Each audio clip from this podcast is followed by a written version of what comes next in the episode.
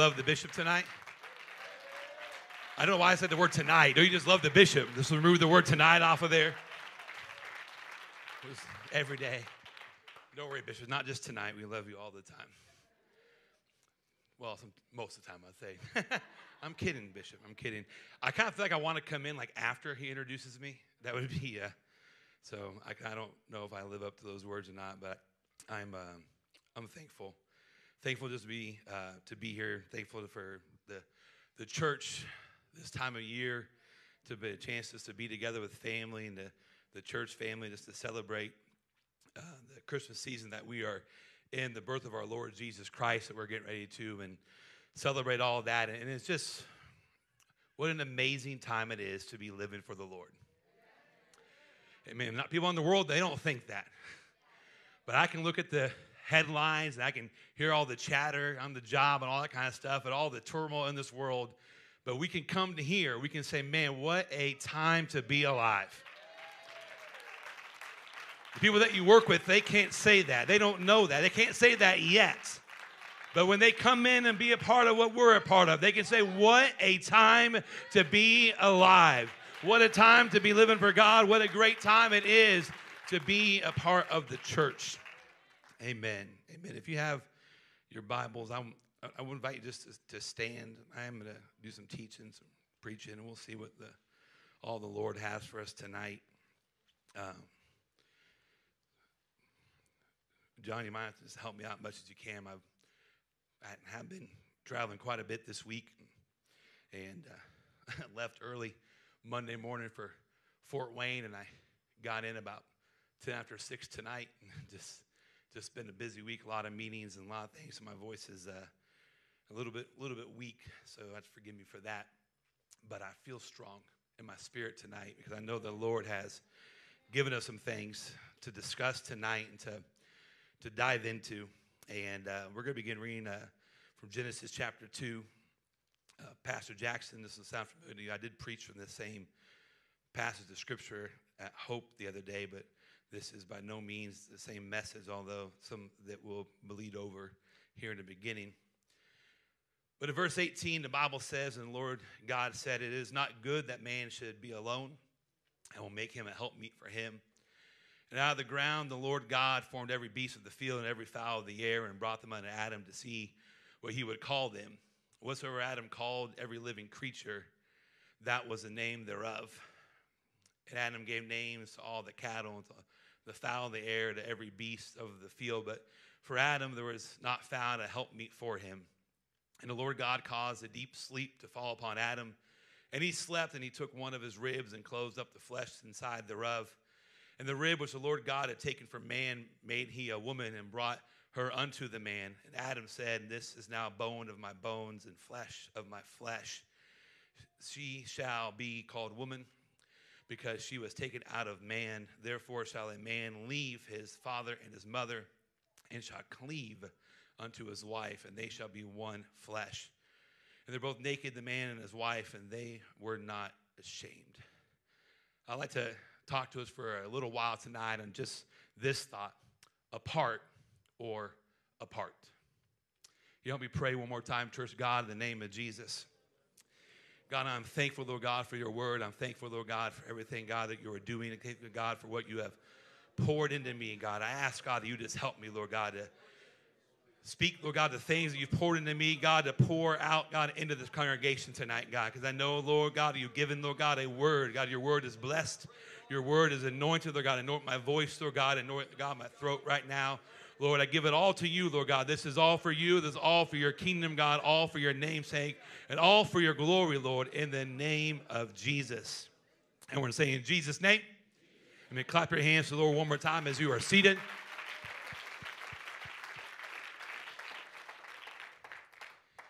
Now, I will give an early disclaimer for those of you that maybe that you don't have a, a spouse, you're single, what have you, or for whatever reason, don't worry. I'm going to talk a lot in, in, about marriage and connectivity and all the kind of things. What a blessing it is. I thank God for my wonderful wife, Ruth, of uh, 21 plus years.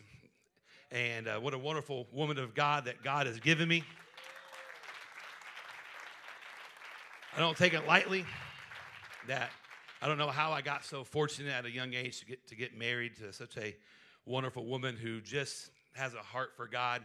I, I wish some of you all could just have a, a little glimpse into my house when it's you know when, when it's clean for her sake, um, and then could see just how much she cares about the things of God and and is just driven to the, the greatest things in her life are things that she's done for the Lord, and that, that means so much to me to have a wife that cares so much about being a part of the kingdom of God. And it's it's an amazing thing. I'm glad that God looked at me when I was 18 and said, Hey, you've been alone long enough. I'm going to introduce you to this wonderful woman. And, and so, because I'm an impatient person anyway, so God was like, I better get him married quick, find him the right woman right away. And so he gave me her, and he was nice. She was born in Seattle, in Tacoma, Washington, big city. And God said, Hey, we're going to move her from Tacoma, Washington to Bristow, Indiana, a town of about 100 to 200 ish people, maybe, counting you know, cattle and other animals that live there. And where there's no other men. Hallelujah. So I could come in and just swoop in and save the day. And so bring her out of there, back to civilization. Sorry to any of my in laws that are watching. But, but I, I, I, I taught from this and preached this the other day at Hope, and I, I, I just can't get away from this passage of Scripture because it just, it just fascinates me so much.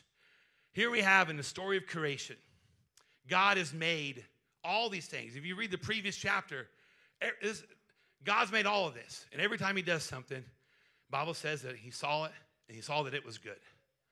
Time and time again, makes the cattle, the beasts, the fowl, and God saw that it was good. God's made all of this. He's put Adam in, the, in this situation where the Garden of Eden, everything is perfect, it's sinless, everything is right in the world. There is nothing to fear. I mean, Adam doesn't even have to worry about laundry. I mean, there is there's nothing to worry about in Adam's life.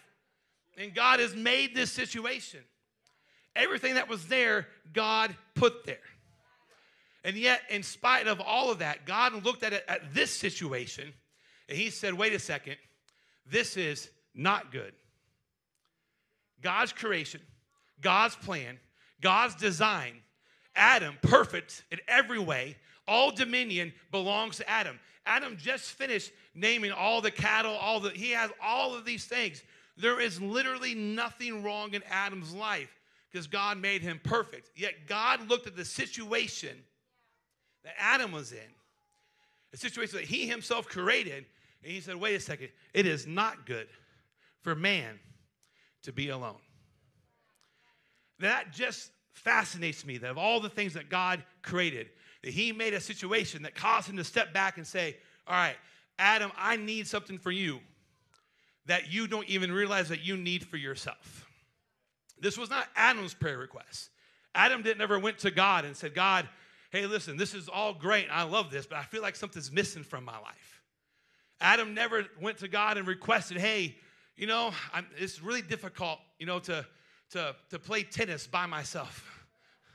I, I need somebody to, to play checkers with. You know, I, I need someone to hang out with, God, besides all of this. I mean, listen, that, that, that horse you made, it is wonderful and it's great and majestic, but, you know, it's just, I, I need something different in my life. Adam never did that. But Brother Justin, God looked at Adam. He said, Hey, buddy, it is not good for you to be alone. And so, in spite of everything that Adam had, God said, You were still missing something. Adam had dominion, he had perfection, he had sinlessness, but he didn't have this one thing that was missing from his life. And that one thing that Adam had was missing from his life was he had nobody to be unified with. Because the one thing that God needs to, for us to have, aside from dominion, aside from all this power and sinlessness and, and, perfection that God wants to give us, God said it is not good for man to be alone. God wants to make sure that we have somebody in our lives that we can be unified with and together. I am glad that God has given us a church to be a part of tonight.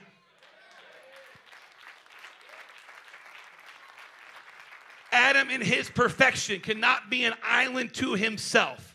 Even though he was perfect in every way, God said, I need to make sure that you cannot be an island all by yourself. Uh, he, that didn't affect his dominion. He still had dominion. That didn't affect his sinlessness. He still was without sin. Uh, but God said, I've got to give you something, Adam, that you cannot achieve on your own. There is one thing that you cannot achieve by yourself, and that is unity. And that is what I'm going to talk and teach about tonight is unity. This is not about marriage while marriage is great and wonderful. I highly recommend it. Right? I love it. I'm so glad that I have it. But this is about the one thing that I cannot have by myself. It is about unity. God wants to give you unity. He does not want you to be alone uh, in this world because if you are left alone in this world, uh, then you are going to be become fodder for the devil. You're going to become fodder for this world. It will chew you up and spit you out. Uh, you have got to be a part of the body of Christ. The psalmist wrote in Psalm 133 Behold, how good and how pleasant it is for brethren to dwell together in unity. It is like the precious ointment upon the head that ran down upon the beard, even Aaron's beard that went down to the skirts of his garments, as the dew of Hermon, as the dew that descended upon the mountains of Zion. For there the Lord command the blessing, even for life forevermore. Unity was described in there in Psalm. He said, Behold, how good and how pleasant it is for brethren to dwell together in unity. There are some things in this life that are good, but they're not that pleasant for you. When you get disciplined by your parents, that's good for you, kids. Levi is good for you. When I lose my cool and say, listen, you're grinding for a week, it's good for you. That's, by the way, that's my default ground setting when I get upset, it's the joke of the house. It's just like, that's just my go to move. Boom, bam, no video games for a week or no this for a week. It's just, it's just a standard punishment across the board. It's just easy, a week. Simple, seven days, a week from today, you'll be unpunished. But it is good for you when that happens. But it, trust me, he does not find it very pleasant. there are some things that are good for you. As a kid, my, my, we lived with my grandparents for a while after my parents got divorced. And at, my, at, their, at their house, there was always a green vegetable served with every dinner. And while that there's not a whole lot of food that I don't like, some, at that time in my life, green vegetables was not one of them. But my grandmother always had a saying: "You have to eat your greens." It was just part of it at every meal, every dinner. It was, listen, you're going to have to eat your greens. I don't know what it was about the color of that vegetable that made it important for my life, but in her mind, that vegetable, that color, as long as it was green, it was good so you had to eat it. It was just part of it. It was good, but I didn't find it very pleasant. And there are some things in life that are pleasant, but they're not that good for you. Because uh, uh, let me back to my grandmother. She also served us ice cream sundaes every night for the few months that for the months that we lived there. That was very pleasant. I enjoyed it. I was very thankful. Yes, please another scoop. Yes, some, some chocolate syrup, sprinkles, whipped cream. Absolutely. Thank you very much, grandmother. And but that was very pleasant for me, but it's not very good for me. And so, but unity is something that is both good and pleasant. It is good to be unified with the body of Christ. It is also very pleasant uh, to be unified with the body of Christ. It is a healthy decision uh, when you lay aside everything about your own life uh, and get joined up with the body of Christ. And this is it's so good to be a part of his church. And trust me, I love living for God. How many just love being a part of the church? You don't have to worry about waking up with a hangover. You don't have to wonder where you left your car the night before. You don't have to worry about getting some disease or getting this in your life. You don't worry about going broke or going busted or anything like that. Uh, it's good for you, and you get to have fun. We, we laugh around here. We enjoy each other's company. It is good and, and pleasant for brethren to dwell together in unity. I love being a part of God's church. He said, It is like that precious ointment it releases something.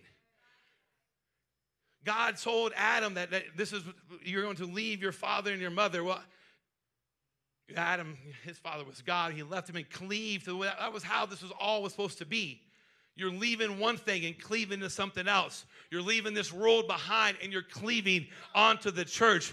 I mean, God is unifying us. And when you would do that, it releases a blessing in your life. That oil that he was talking about was that same blessing, uh, that oil, a blessing upon Aaron's head. And God will cover you from the top of your head down to the soles of your feet in blessing. But you've got to be unified.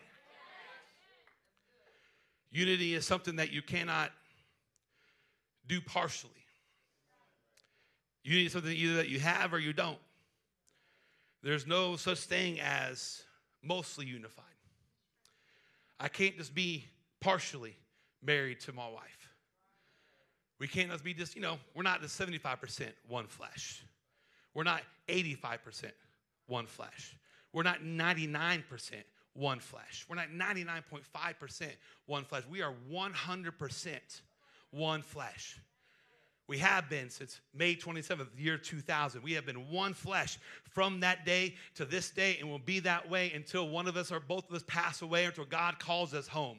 Because unity is something you cannot just be 90% unified with the body of Christ. You can't just be 75% unified with the body of Christ. Hey, I'm part of the body of Christ on Sundays and Thursdays, uh, but the rest of the week I'm part of my job. That's not how this works.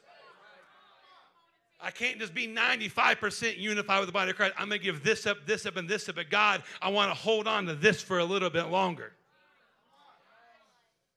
Adam didn't get to choose what part of his body he gave up to make Eve. He didn't get to have a vote in that matter. He didn't, Adam didn't say, okay, God, God didn't say, Adam, I'm going to make you a wife. He said, all right, I'm going to lay you down. I'm going to take a rib out of you and put that in her. Adam didn't ask, hey, what can I get just for a hand? You know. He didn't make to make that, re- that request. You don't get to decide what part of you is unified with God and what part of you isn't unified with God. God's not looking for a percentage of you. God's not looking for a part of you.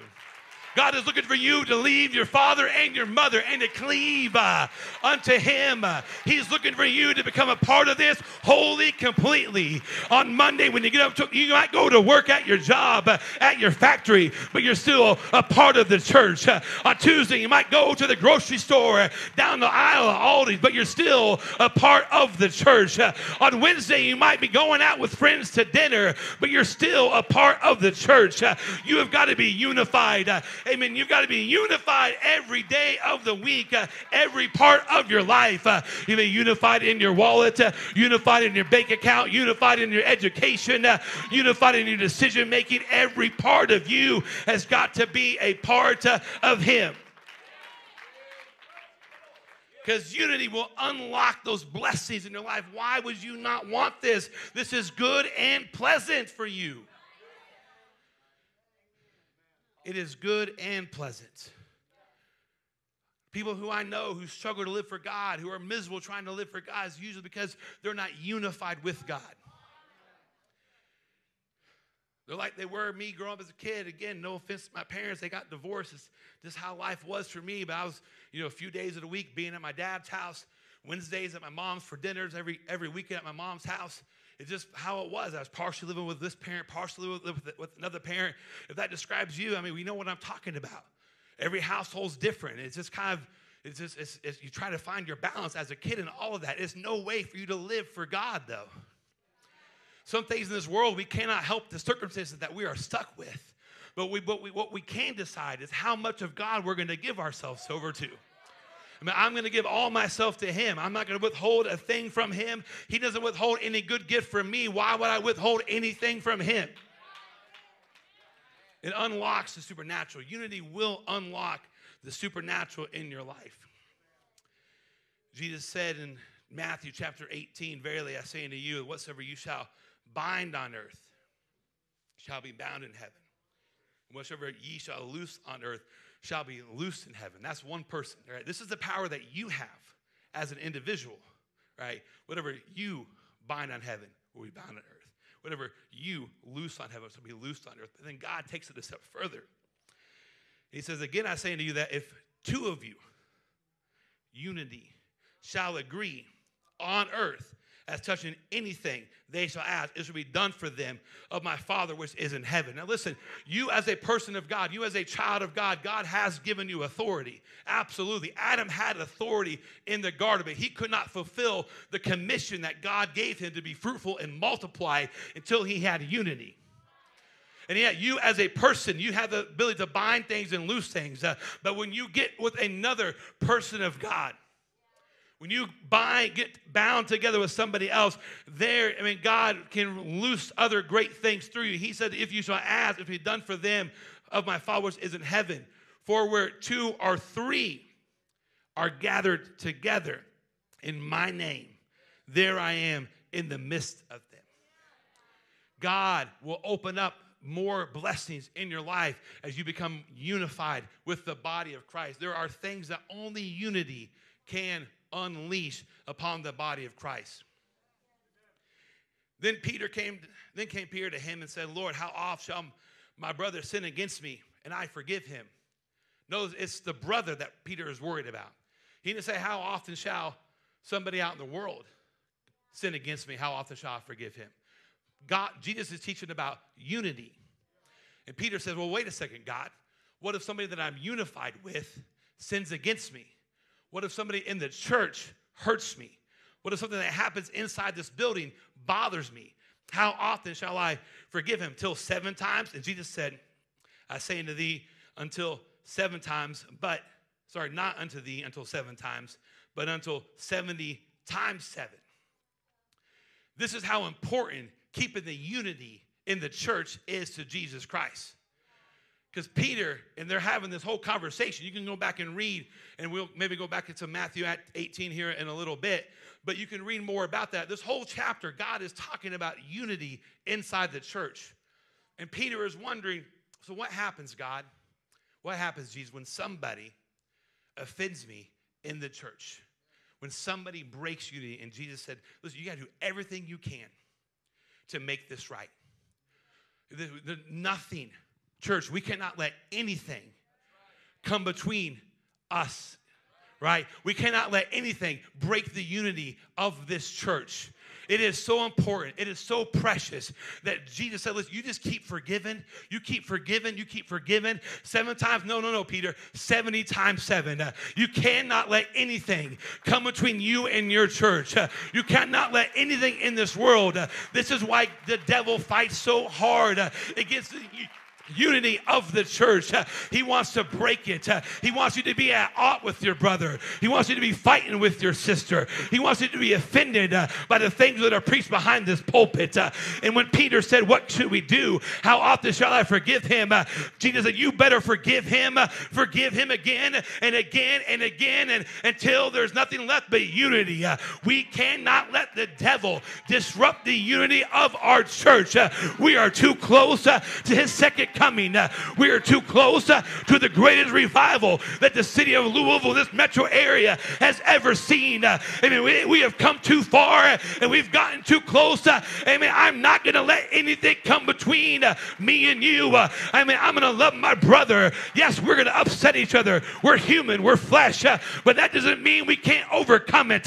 It is so important because I'm ready to touch with two or three of my brothers and ask for things that the world was say impossible, but because I'm unified with the church, uh, God's going to grant it. Uh, I'm not going to let something as silly as an argument uh, derail what God wants to do in this metro area. I'm going to keep forgiving. Go ahead and offend me all you want. I'm going to forgive you anyway. Go ahead and get mad all you want. I'm going to love you anyway. That's the attitude we have got to have because unity is what's going to release the revival. Adam could not fulfill his commission to be fruitful and multiply until he was unified with Eve. And we cannot fulfill the commission that God has given us to have revival in this metro if we're not unified in, in with each other.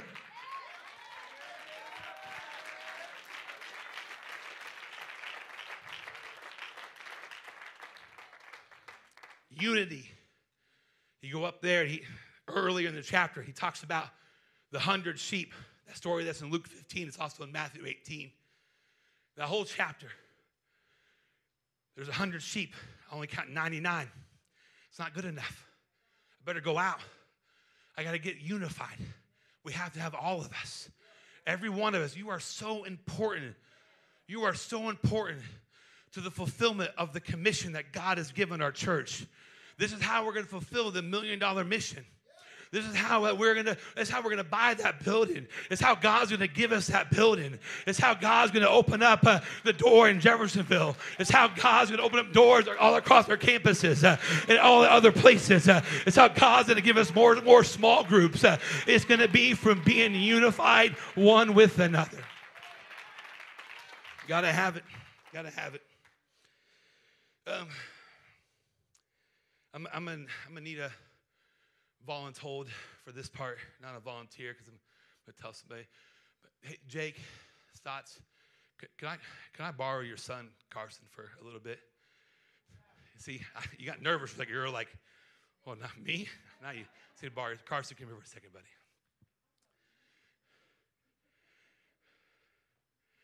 I was afraid you would say no, but your dad said yes, so. Don't worry, no harm will come to your son. You doing good? Yeah. You nervous? Yeah. Do you trust me? Mm-hmm. Cool. How, how, you good at standing? What? You good at standing? Can you stand? Yeah. Yeah. Okay. Cool. You know the Bible says like, all you haven't done all you can. Therefore, you know, stand. Therefore, all that stuff. You good? Yeah. Cool. Stand right there. All right. So I'll be back to you. Just stand there for a minute. Ignore him. He's for later. I, I was thinking this week and studying and thinking about all the, the miracles of the Old Testament and some of the things that they accomplished and things that they did. And I was been, I've been thinking about the, um, the miracles of, of Moses and the, the 10 plagues. And the greatest miracle, I, I kind of began to think, what's of, of those 10 plagues, which of those would have been the greatest of all the miracles that occurred during that time of them being in capture and Moses is turning water into blood and there's flies and there's darkness and there's hail and, and all this stuff, locusts. I mean, there's a lot of things in the Bible I would have loved to have seen. Honestly, like that whole period is not one of them. You know, I'm glad I wasn't a part of any of that. It just sounds disgusting. But miraculous. Don't, sorry, not, no offense, God. It's just gross, though. So I was thinking was your point. But to me, some of the things that happened there at the end is, is really what is most miraculous. The Bible says in Exodus chapter 12, verse 1, while the Israelites were still in the land of Egypt, the Lord gave the following instructions to Moses and Aaron. And this is the chapter where God begins to tell Moses and Aaron what they have to do to have the Passover. It's intricate instructions. And for the next 20 verses, God lays out this plan, and you got to have on the 10th day of this month, you got to get this lamb. You got to keep it for four days. And if your family can't eat it, then, then you're going to have to, get with another family. Divide it up among yourselves and make sure that all of it eat. All these intricate instructions happen. Skipping down to verse 21, the Bible says, And Moses called all the elders of Israel together and said unto them, Go pick out a lamb or a young goat for each of your families and slaughter the Passover animal. Drain the blood into the basin and take a bunch of hyssop branches and dip it into the blood. Brush the hyssop across the top and sides of the door frames of your houses. And no one may go out through the door until morning, for the Lord will pass through the land to strike down the Egyptians. But when he sees the blood on top of the sides of the door frame, the Lord will pass over your home. He will not permit his death angel to enter your house and strike you down. Remember, these instructions are a permanent law that you and your descendants must observe. When you enter the land the Lord has promised to give you, you will continue to observe the ceremony. Then your children will ask, What does this ceremony mean? And you will reply, It is the Passover sacrifice to the Israelites in Egypt. And though he struck the Egyptians, he spared our families. When Moses had finished speaking, here's the greatest miracle all the people bowed down to worship ground and worshiped. Not part of them, not a portion of them, not 98% of them, but all the people. Verse 28 says So the people of Israel did just as the Lord had commanded through Moses and Aaron. And that night at midnight, the Lord struck down all the firstborn sons in the land of Egypt, from the firstborn son of Pharaoh who sat on his throne to the firstborn son of the prisoners in the dungeon. Even the firstborn of the livestock were killed. Pharaoh and all of, all of his officials and all the people of Egypt woke up during the night, and loud wailing was heard throughout the land of Egypt. There was not a single house where someone had not died. Verse 28 again says So the people of Israel did just as the Lord commanded through Moses and Aaron. As a person who used to teach middle school, that is a miracle. As a person who preaches the gospel, that is a miracle. Brother Bright, Moses, this brother just gave instructions, and these people had the audacity to do exactly what Moses had said. Bishop, could you imagine? Brother BK, there was no Remind 101 for them to send out a reminder to them. They didn't make an announcement a hundred times behind the pulpit. I mean, we have announcements about turning faucets off. And these people, with no Holy Ghost at all, have been enslaved for all this time.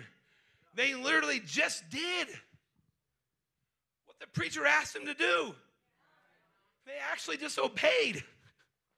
It's, I'm sorry, maybe this is only funny to me and other preachers and, and parents, but could you imagine parents?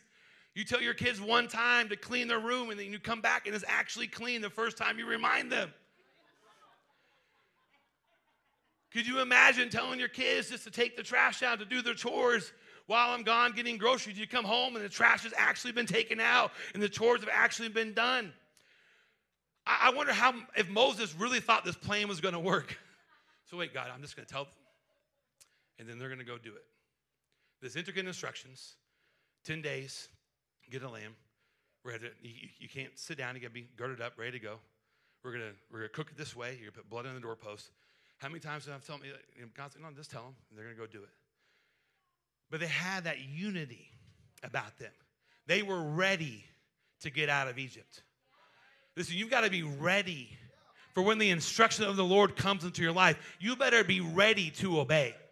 You better be ready to listen because you have no idea what tomorrow may hold in your life.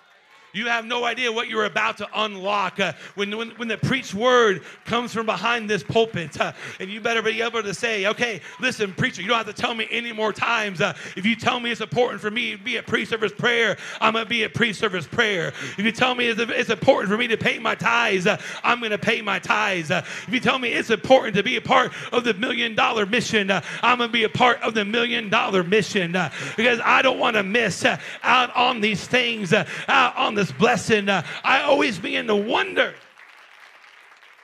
I wonder what would have happened if one of them didn't obey Moses. Would they have even got delivered out of Egypt? Would they have even made it? Would God, could God have blessed them if even one family had stopped and said, Nah, I don't like lamb. Blood on my doorposts? Ugh. You know how hard that's going to be to clean? Ridiculous, Moses. I'm not doing it. Yeah, I know it may get me delivered out of this land that I've been imparted. You know, my family's been here for hundreds of years, slaved for over 100 years. But I don't know. Yeah, we've seen all these miracles blood to water, cool, whatever.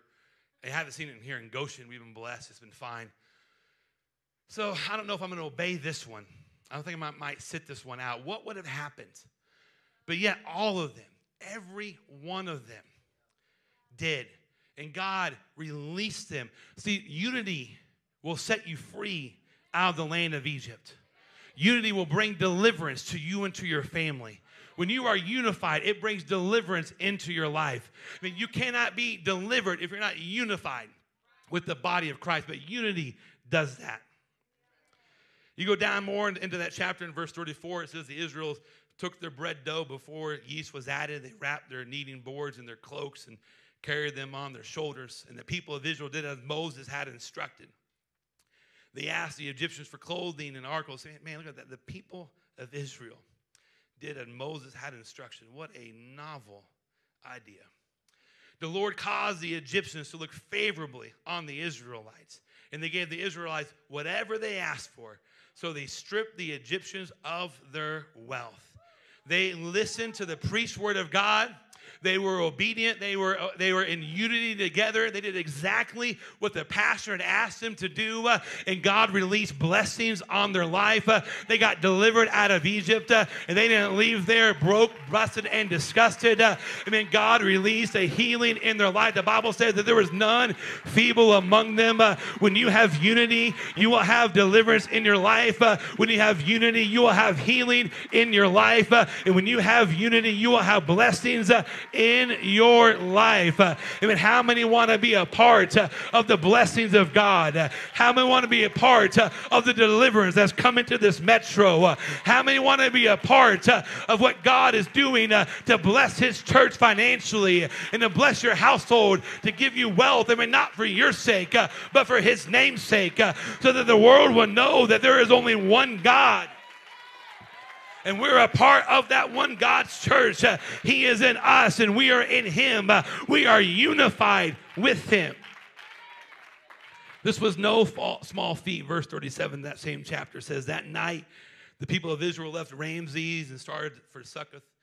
There were about 600,000 men, plus all the women and children. Some estimated what? 2 million people. 2 million people heard the instructions, and said, Okay, I can do that. And just by simply that, that act of unity, not fighting it, not pushing back, not resisting it, not saying, hey, they're going to do it. If they're doing it, you know what? My $20 isn't going to make a difference. It does make a difference. Not because God needs the $20, because, because, but because God needs unity in the church to release everything He wants to release in our church. I mean, yeah, you might say, well, listen, I only have a little bit of talent. I mean, it's not about how much talent you have, it's about being a part of this. And when you're a part of this, and when we're all a part of this, God can release everything that He wants to release upon the church. I'm here to implore the church tonight to become a part of what God is doing around here. Amen. Because if you are a part of it, God is going to bless you in every situation. Uh, he's going to bless you in every way. God is going to do great things. I love being a part of things. Bishop talks about being an introvert, so I'll talk about being an extrovert. Man, I love it. I've, man, listen, I, have I've always I've I've always been an extrovert, but even as, as a kid, I was you know uh, just um, odd and backwards a little bit, so it was a little bit tough for me. But, but since I've been in church, I, I love it. I, I want to be part of everything. People have come to me, hey, Brett, do you want to? My answer is yes. All right, I, I don't even wait. You want to know how I get so many hats around here? Because I just say, yes, sure, cool. I can do this. I can be part of this. I just love it. I want to be part of everything. It is just fun for me. I don't know what it is about my personality. I just want to be a part of it. So whatever you're doing, just say, hey, listen, you're having dinner tomorrow night. You, you want, hey, we have some extra food. And think Brother Clark want to come over? And the answer is yes. You don't have to be good. I don't care if you're a good cook or not. I just like hanging out with people. I like to be a part of it. Oh, hey, Carson, you doing good back there? Okay, good, cool. Good. Hang out. We're almost, almost back to you. Because you only have two choices in this, guys. Two choices tonight. You can be a part of this, or you can be apart from this. And these are your two options tonight. That's all God is looking for. God is looking for people who want to be a part of this. Because listen, revival's coming. Man, revival is coming. And I have never been more excited about living for God and what God's going to do here in the last days. I've never been more excited about seeing what God's to do at Louisville Central. I've never been more excited about Jeffersonville. I've never been more excited about the main campus. I've never been more excited about Hope. I've never been more excited about other campuses. I am just telling you, this is the time. This is the season. It's time for all of us to be fully in on this. It's not time for us to back away. It's not time for us to, to, to push it off on somebody else. We need you to be a part of this. We need you to be a part of what God is doing. Uh, you need to be a part of this. Because there's somebody out there who doesn't want you to be part of this. He wants to do, you to be a part from this. So I have my buddy Carson up here. Sorry, Carson. I made sure Carson was apart from this. He was down there in the front row where he should be, like young people should be, worshiping God. By the way, I love seeing our young people worship God, be in the front row, be a part of this. You got to be engaged in this. All right, you got to have your heart in this. You cannot do this halfway. But if you will let, and in this analogy, now Carson, don't get scared. But this analogy, see, I'm, I'm, I'm the devil in this analogy. I'm your flesh in this analogy. Because your flesh will pull you away. Your flesh will say, no, no, no, no, no. Don't get that close to the preacher. Nope, nope, don't get that close to ministry. No, don't mean to pull you away. Man, you got other better, you got better things to do. Is this really the best use of your talent? Because when you're by yourself, your flesh can just jerk you around. If you decide, hey, listen, I'm just gonna be an island to myself. Hey, listen, Adam, it's not good for man to be alone. Adam left his own devices just that he would have fallen into sin a whole lot sooner than he did. If he'd been left by himself, that devil would have got to him a whole lot sooner than he did. You can blame Eve all you want to. Uh, I'm here to tell you that Adam would have fallen into sin a whole lot sooner if God had just had God had left him alone. Uh, if God leaves you alone, you'll fall into sin. Uh, if you decide to separate yourself from God, then that flesh will just grab you and jerk you around uh, because you have no control of yourself. Uh, I mean, you can't control your own flesh. Uh, I mean, God, I mean, doesn't want you to be that way. God wants you to be a part of the church, but the devil would like to pull you apart. He would like to set you aside and say, hey, no, no, you don't really belong with them. That's what he wants you to feel like. I know Carson, I made you feel like you were a spectacle. I made you feel like, you're up here all by yourself, and you were. That's what the devil likes to make you feel tonight. He wants to make you to feel like you're not important, uh, that the rest of the church is down there, and you're somewhere off in a corner in a shadow, and nobody notices you, uh, and nobody likes you, and nobody wants to hang out with you, uh, and nobody wants you to be a part of this group and that group. Uh, I'm here to tell you tonight that is a lie from the pits of hell. I mean, God wants you to be a part of this. Uh, he wants you to be on the praise team. Uh, he wants you to be a musician. Uh, he wants you to be an usher. He wants you to be on the on the back in the sound booth running a camera. He wants you to be one of our greeters. Uh, he wants you to teach Sunday school. Uh, he wants you to be involved in kids ministry. God wants you to be a part of the things of here. But the devil would like to drag you off by yourself. Uh, he'd like to push you around and move you and tell you that you're all alone. But Carson, I have good news for you. You are not alone. I'm going to leave you alone just for a second. But you're not alone. Just one second. I, I got to read the scripture. What's my next scripture? Pull that up for me. Ecclesiastes 4. Thanks. Sorry, your flesh let go of you just for a second. Bible says two are better than one because they have a good reward for the labor. Next verse. For if they fall, the one will lift up his fellow but one to him that is alone. For when he falleth, he hath not another to help him up. I mean, the devil wants you to be alone because he knows you're going to fall. He knows that you're going to go down one day, but God wants you to be with somebody else. He wants you to be unified in this because when you're unified, even when you are falling down, you have somebody else to pick you back up again. Now, Carson. I've been bullying you around a little bit because that's what your flesh wants to do. Your flesh is the bully. The devil's a bully. He's intimidating. I mean, why do you think I grabbed Carson, not his dad? you think I can do this to Brother Jake? Brother, hip toss me. All right, so Carson, I told you, this is the secret. Secret to being successful and living for God that you're not alone. You're not by yourself. So, Carson, do me a favor. Pick two people that you want to be your bodyguards. Choose wisely. Levi. Come here. Hey, you might, a little bigger, Bishop says. Listen to your bishop. Brother Jake, come here. He, he said you, he volunteered you. All right, pick one more. Listen to Bishop, by the way. Ah, uh, Aaron.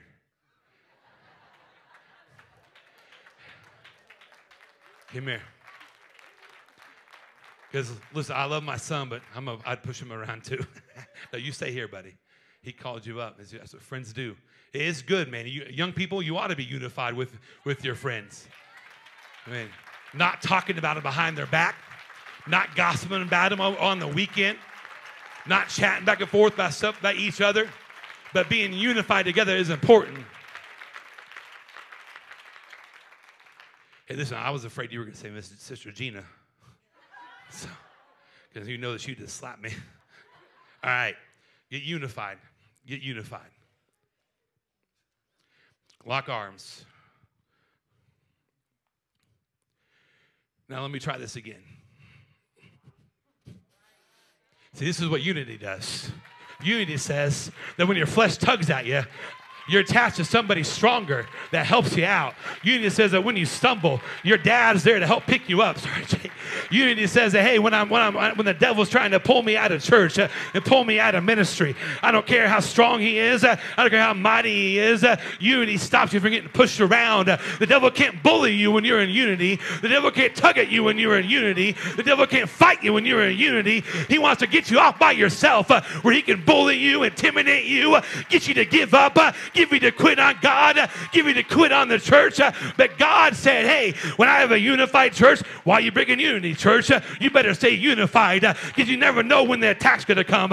He might try to fight one of the other ones, but he's going to know that when you have a unified body, because two are stronger than one, and if one could put a thousand to fight and two could put 10,000 to fight, how many more can this church put to fight tonight? We have got to be unified together because this is how we're going to overcome uh, the devils in this metro. This is how we're going to overcome uh, everything that's been fighting us and Jeff. Uh, it's by being unified. We can't do it by ourselves. We need you to be a part of this.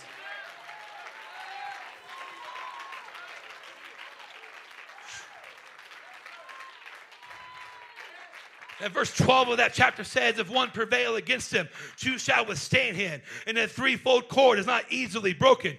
Brothers, why do you stop being unified on me? I know, listen, I know it might not seem cool to lock arms together for 10 minutes or so, but give me 10 more minutes of unified back there, would you, brothers? Because when you're unified, you're strong. When you're unified, you can accomplish things. Paul told the church in, the, in Ephesians, he says, submitting yourselves one to another in the fear of God. Stay unified, brothers, but, but walk towards me if you would. This is what I mean by submitting yourself one to another they're moving at a pace uh, that, that, that, one's not leaving the other behind. Keep following with me, brothers. Uh, when you're submitting yourselves one to another, you're saying, hey, you might be younger than me, you might not be as strong as me, but you can accomplish this. Uh, I'm taking you along the ride with me. I mean, you might not be where I'm at in my prayer life, uh, but hey, I'm going to have the elders instruct the youngers. Uh, I'm going to help bring them along on this ride. Uh, but when, when we're unified, we're strong. hey, we are, when we're unified, we can submit ourselves one to another and not be worried about uh, anything else happening in our lives and going wrong and all these things uh, because we have a brother or a sister to help us get through.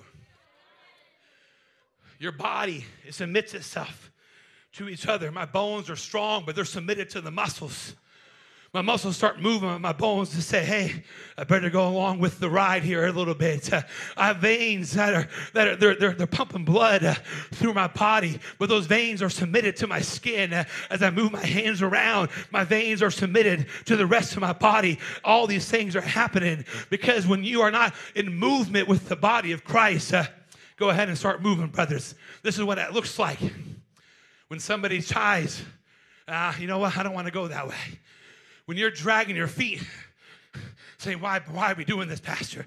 Why are you making me, why are you making me pray? I don't want to go that way. All you're doing is dragging down the church. Uh, all you're doing is slowing down progress. Uh, all you're doing is pulling back. Uh, even when you're just resisting a little bit, uh, you're tugging on the direction of the church. Uh, come on, we don't need anybody to be dead weight tonight. Uh, we need you to get hooked up with the body of Christ and say, Pastor, wherever you tell me to go, that's where I'm going to go. However you tell me to pray, that's how I'm going to pray. Whatever you tell me to give, That's how I'm going to give. Because when we do that, man, we're going to be unstoppable. Whenever we become this body that's fully unified together, we're going to be this unstoppable force of the church. And we're going to conquer this world. We're going to conquer this metro. We're going to overcome sin and the devil. Because when you have a unified body, there is no devil in hell that can come against it. There is no sin that can pull you out. Man, when you are unified in the church, my God, I want to be a part of it. But you better watch it. This is not the time to be resisting. Because the Bible says, back in that chapter of Matthew, we were in earlier when he's teaching about unity. He said, If thy hand or thy foot offend thee, cut them off. You're, if you're a part of this, then you better be part of this, or else God's going to make you apart from this. And this, he, he said it right there in his word. He said, To cast them from thee, it is better for thee to enter into life halt or maimed, rather than having two hands or two feet to be cast in everlasting fire. You're not so important. I remember when I first moved here, Bishop been saying from the beginning, one of us are not, not as important as all of us. So you better be a part of this. Because if you're not, God's going to cut you off. And now is not the time. He said it earlier tonight. Uh, there was a family in the book of Acts uh, who said, Hey, I'm only going to give partially. I'm only going to say one thing, but then do something else. Uh, and God said, No, no, no. You're not going to be disrupt this unity of this church. And he struck him dead right there in front of everybody because that is how important the unity of the church is to our Lord and Savior, Jesus Christ. He would say, I'd rather the body not have a hand uh, or have a foot. Uh, I'd rather take the eye and pluck it out uh, and enter into heaven, lame and halted, all those things, than to go in there with a disunified, dislocated, disjointed body. But when you're a part of the body, be a part of the body. He went into heaven the first time with holes in his hands, a hole in his side he ain't scared to do it again. So you better become a part of this, or God's to rip you out of this body. But I'm to be here for what God has for His church. I said, I'm to be here for what God has for His church. How many of you are to be here? How many of you are to see this through? I'm not here just for just for the beginning. I'm not going to be here just through the middle. I'm going to be here to the very end. He who endureth to the end, the same shall be saved. How many want to be a part of God's church? How many want to see this all the way through? How many want to see what God will do with a unified body? Say with me if you would.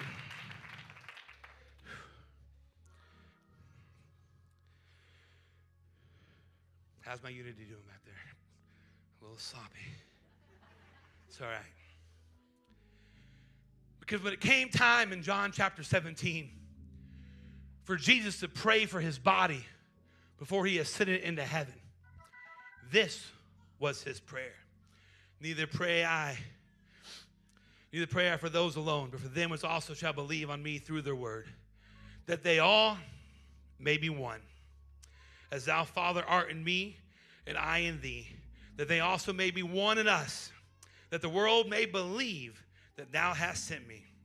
And the glory which thou gavest me, I have given them, that they may be one, even as we are one.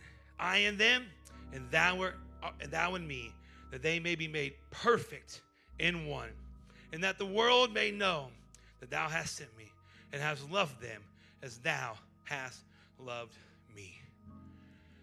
That's what unity does lest the world know we're one as he is one. And when you when we are that, this world is going to come flocking to the church. When we become as unified, listen, I'm not saying that we don't have unity. All right, I'm just reinforcing what we already have. I'm reinforcing, I'm saying well, we got to get stronger in it. Right, this is what the Lord asked me to say tonight. That when we become fully, what, what is going to happen on Sunday? When 100% of the members of this church give what God told them to give in a million dollar mission. what is going to be released in this place on Sunday. What kind of blessing is going to be released on your job? What kind of blessing will released in your family? How many backsliders uh, are going to come back to this church? Is it really worth holding on to that extra hundred dollars a week? Uh, is it really worth holding on to the extra thousand dollars a month? Uh, when you can see the greatest revival just by being a part of what God is doing. What's what is going to happen when all of our small groups have 100% attendance every time? Every time. Our bishop has asked us to do it. I'm just reinforced what the bishop has asked. That what is gonna what is gonna break loose? What kind of salvation? How many more families are gonna come into the knowledge of our Savior and Lord Jesus Christ? Uh, because hundred percent of the people that are part of the body went to hundred percent uh, of the small group meetings. What is gonna be? Oh, you didn't clap so much on that one, I guess. What is go, what's gonna happen? When 100%, listen, the world says that, hey, listen, 20% of the work, 80% of the work is done by 20% of the people. That's not how God designed it. I'm not, listen, I'm not, I don't prescribe to the things of this world. What is going to be released when 100% of us are in pre-service prayer? What's going to be released when 100% of us are teaching Bible studies? What's going to be released when 100% of us uh, are praying people through to the gift of the Holy Ghost? Uh, what is going to be released uh, in this metro when every single one of us uh, do our part uh, and become a full part of the body of Christ? So here's what I want us to do tonight. I want us to come down to the front of the body of Christ where it's appropriate, lock our men, men, women, women, husbands and wives, whatever. I want us to become unified. Brothers, you are dismissed. Thank you for. And we're going to pray. We're not going to pray haphazardly. We're not going to pray for whatever it is you feel in your mind and wander like this, but we're going to pray as a body of Christ. And I just I feel we're, we're going to pray for this weekend. And I'm going to turn it over to our bishop. And uh, Bishop, that's all right. I'm going to have you come and lead us in prayer for this weekend and whatever else he feels. Because I believe that God wants us to demonstrate that when the entire body can come together and pray in unity, not thinking about tomorrow, not thinking about work, not thinking about your bills, nothing, but focusing right here, right now, that our prayer at just a couple minutes or one minute before nine o'clock, that the difference that we can make when we begin to pray. So, Bishop, if you don't mind, come lead us. Let's pray together, Father.